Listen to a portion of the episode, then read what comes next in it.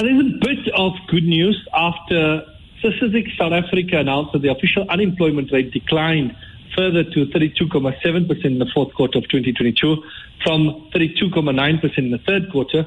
Uh, this was despite the record levels of load shedding, which was implemented during more than 200 days in 2022. Unemployment hit a record high of 35.3% in the uh, fourth quarter of 2021 amid the pandemic uh, fallout. We discussed with the COO of Debt Rescue, Annalene van der Poel. Good afternoon, Annalene, and welcome to the program. Good afternoon, and thank you so much for having me. Thank you for joining us. What do these stats tell us when more and more people are without a job? Well, obviously, we celebrate the fact that, um, you know, if the percentage does come down, the, the unemployment rate comes down, it's obviously a good thing. But the reality is it's still so little. Um, the, the number is record high in, in, in, comparison to world averages and so forth. So it's, it's very concerning when um, we sit, sit with such high unemployment numbers.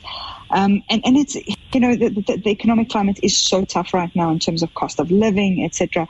There's a large amount of pressure on consumers at the moment. Would these figures not have been much higher if businesses were struggling to keep their companies going without having to either let staff go or closing the business altogether? Absolutely. I mean, and, and there's a lot of factors that are contributing to that. I mean, we know that there's macroeconomic factors, things that are just beyond our country's control, but there's our internal issues that are obviously adding a lot of pressure and, um, and you know, making this burden worse. And, and the biggest one right now, most likely, is, is load shedding. Um, we've, the past few weeks have been quite um, tough for us. Um, sitting with quite high numbers of, of you know, high days of, of stage six.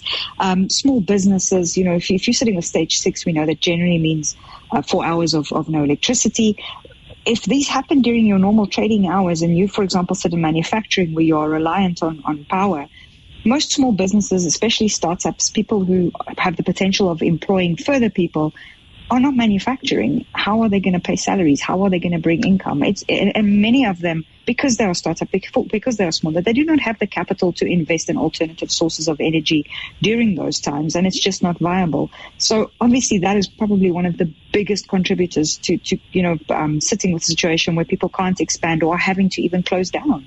I know how hard is it for South Africans at the moment? Are there households where their families will live on the social grant?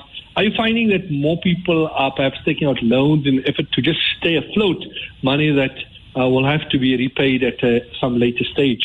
Absolutely. We, we are seeing so much of this at the moment, and it's a combination of a few things.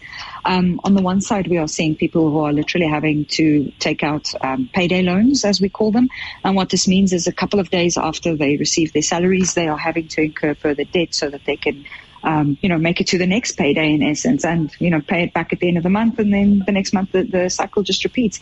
Or alternatively, if they have credit facilities like uh, credit, credit cards or store cards, they turn into those to put necessities on the table, things like, you know, basic groceries every month and, and, you know, consuming them before they're even able, able to pay them. So it really, really is very difficult out there for consumers. Uh, are you concerned about our economy? We saw the country being grey listed how is that going to impact on our economy? Well, the grey listing is probably one of the biggest concerns that we are looking at um, the impact of because we don't exactly know what this is going to mean, um, besides obviously load shedding.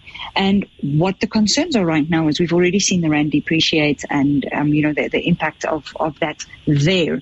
But um, we also know that this is a risk because obviously it refers to, uh, you know, our, our, processes we have in place for, you know, prevention of money laundering and, and crime, uh, money and that kind of stuff um, and what exactly that's going to mean for business investments into the country. Because obviously, um, you know, there's been talks from some economists saying that this could lead to an even um, worse rating from international credit agencies and possibly even countries, uh, companies pulling out of the country even more. So the impact we'll probably only see in, in the coming months. Um, and also, you know, to see what government stance is going to be to take the corrective action. We know that Treasury released a, um, a statement to say that they're hoping that it should be corrected by January 2025, that's still a while off. And, and obviously the hope is to get it done before then, as, as they are hoping as well, um, and that we can try and, and, and prevent any further fallout from this. Yes, certainly. Uh, and thank you for the update. We appreciate your time. Thank you so much for having me. You're well. Bye-bye. Bye. Uh, that was our guest uh, chatting to us this afternoon about the situation uh, on the economy. uh, a dire situation, undoubtedly. Some good news that there's been a small drop in the unemployment rate, but by and large, the situation, the picture is a bleak one. We may dua that Allah grants ease and comfort to one and all.